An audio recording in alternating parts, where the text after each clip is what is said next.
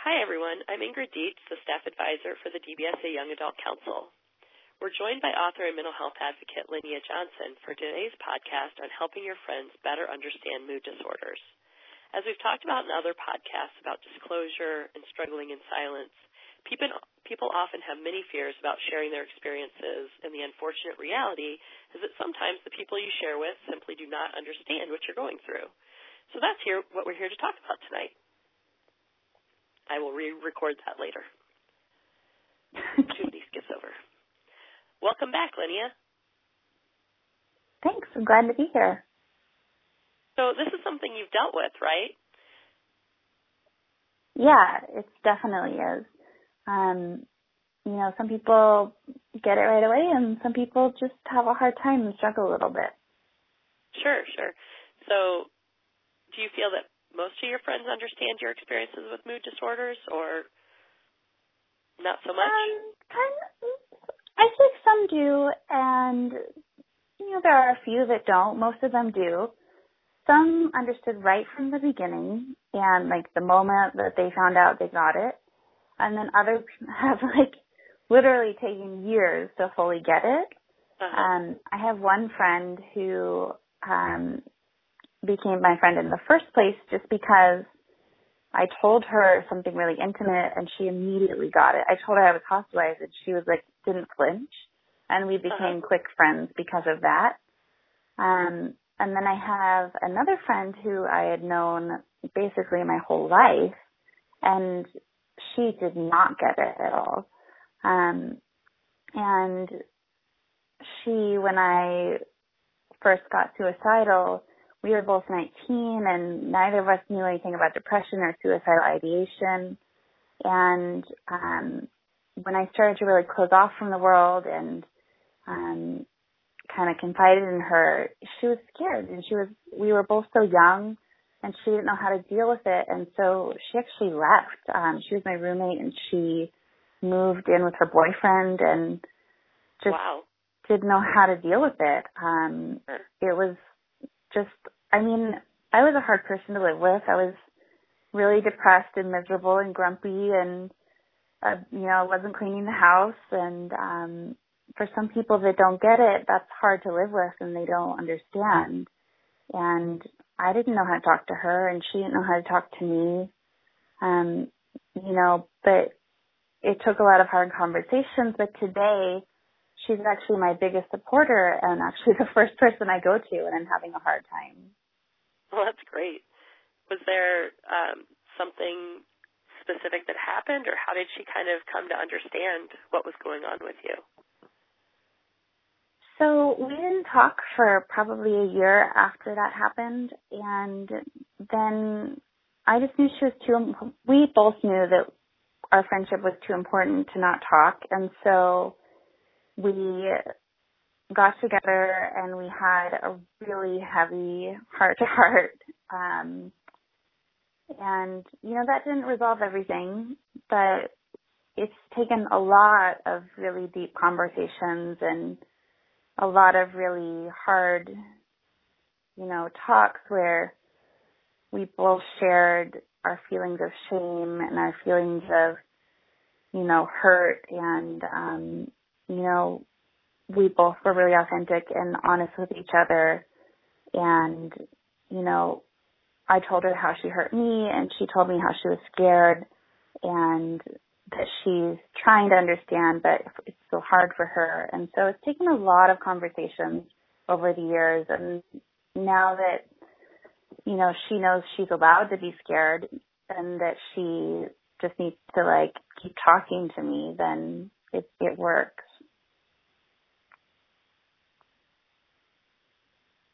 Were there certain things that um, she didn't understand, or things that maybe not with her specifically, but with other friends that they just seem to have difficulty understanding about bipolar disorder, about mood disorders in general?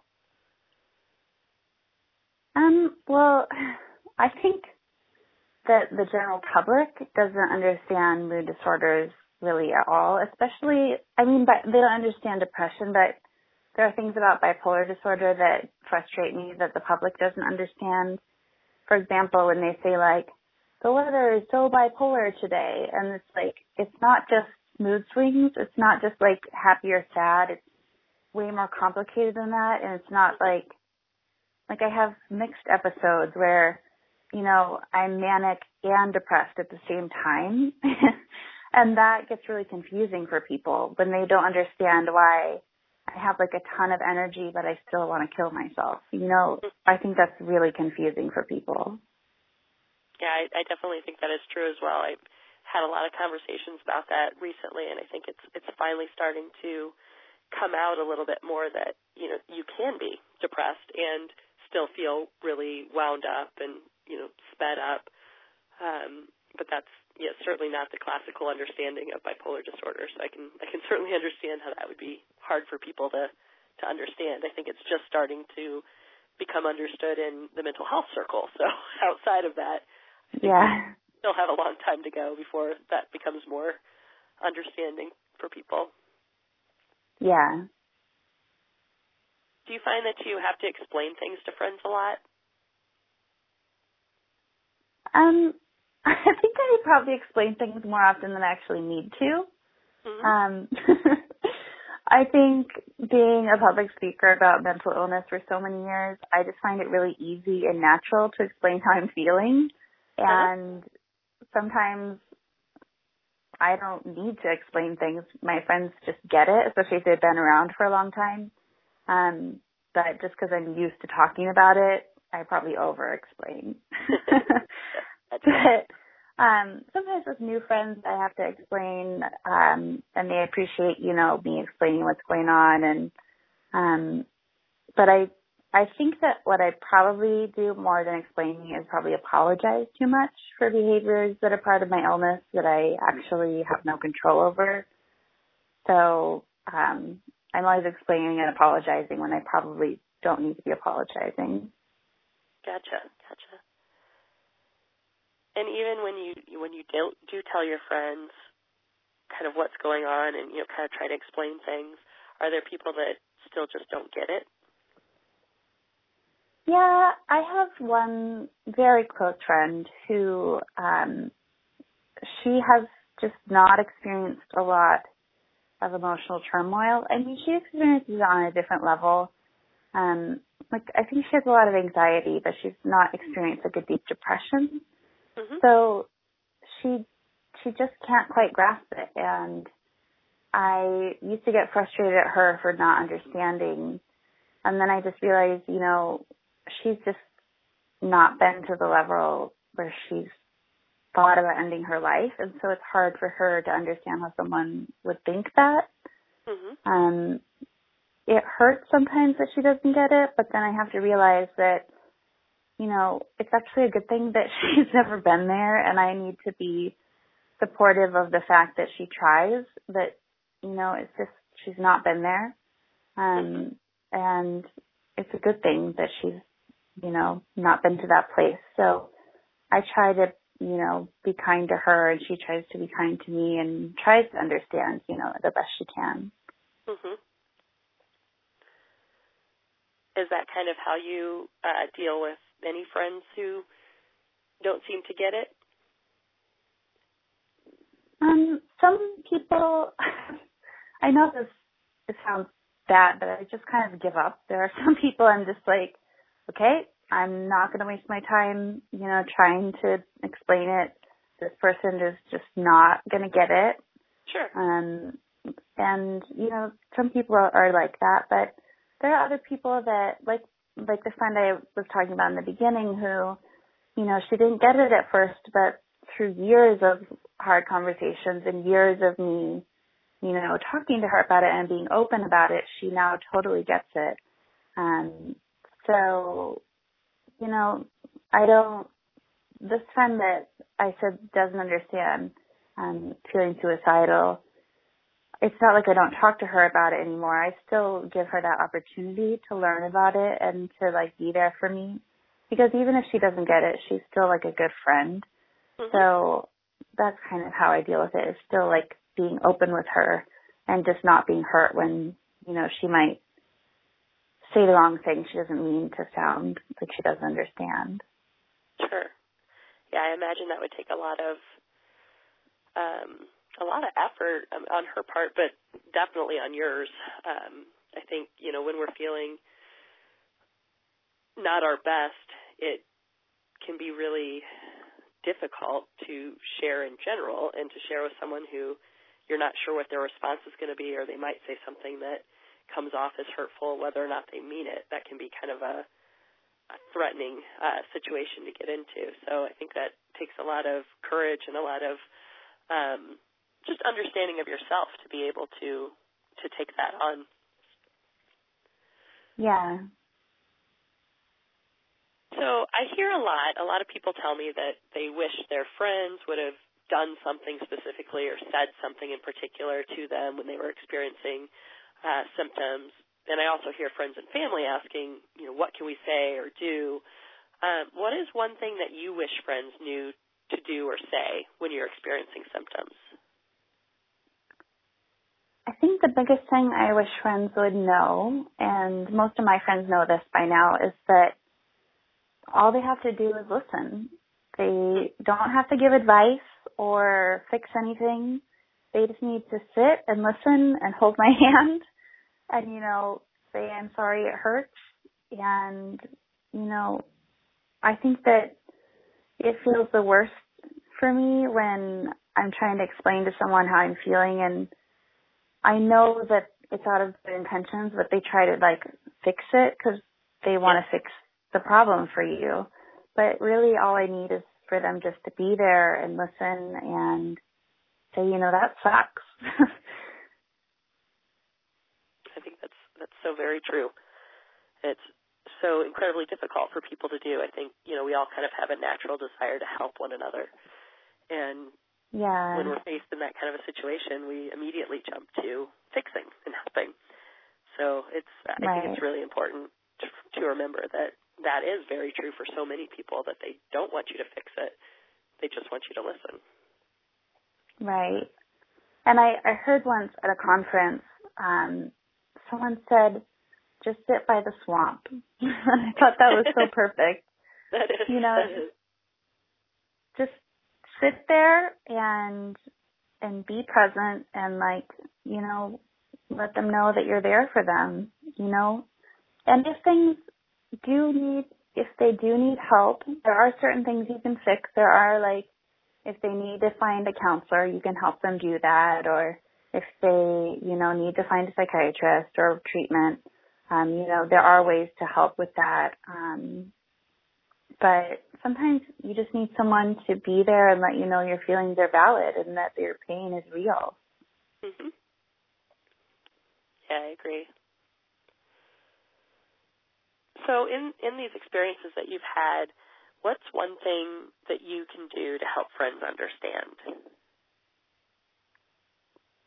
I think that I was just saying just to listen. I think that um tell them to listen. I mean, the way that I help friends understand is just to kind of continue explain to them what I feel like and explain to them what's going on in my head. Um, and then the more that they get to know me, the more that they get to know, you know, those dark thoughts in my head, they understand more and more. So it's just being open with them and having them there to listen. Um, yeah. Yeah, I know there's even been times for myself that I'll I'll pick up the phone to call a friend and I'll actually start the conversation with, okay, I'm going to tell you some stuff, and I don't want your advice, and I don't want you to fix anything. I just want to tell you what's going on. and people yep. think it's so funny. I'm just like, I, I just have to be straightforward about it, because otherwise people, you know, I think they feel like a responsibility to have an answer. And, you know, just kind right. of by setting the stage in advance that that's not what I'm looking for can help the conversation be a little smoother, I've found. Yeah. have kind of, you know, putting yourself in other people's shoes, have you ever been in a situation where you had a hard time understanding a friend's illness or pain? Um, I haven't really been in a situation where, I mean, on obviously you can't, you can't totally understand someone's pain ever. Um, but I think what I have a hard time with more than understanding a friend's illness or pain is I have a hard time wrapping my head around the pe- my friends that don't understand. So I have a hard time understanding how they cannot understand, and I get frustrated with them, um, and sometimes lose my patience, and that's not fair. And I just get, you know, they deserve for me to understand them too. If I, you know, I expect them to understand me, I need to understand them. Mm-hmm. So I have to realize that you know, they're doing their best and to be patient and kind with them and, you know, be there to sit and listen for them too so that I can answer their questions if they don't get it and to be present for them the way that I want them to be present for me. Sure. Any final messages for people looking to help their friends understand what's going on with them? I think it's just important um, to let your friends know that, you know, they just all they need to do is listen. Um, they they don't need to be there to fix it or resolve it. They just need to be present, and it's actually not asking that much. You know, it's just be there, hold my hand, um, and and just let me know that I'm cared for. Um, I think that that's the most important thing for friends to know. And then I think the important thing for someone living with the illness to know is that, you know, even if people don't get it, they're they're trying their best and that, you know, some people are just they're not gonna get it and to continue to have a good relationship with them too. Well, thanks for sharing with us today and offering some great suggestions for people to try. I think several of the things we talked about will be helpful for individuals as they try to have those difficult conversations and help people understand what they've been going through. Thanks.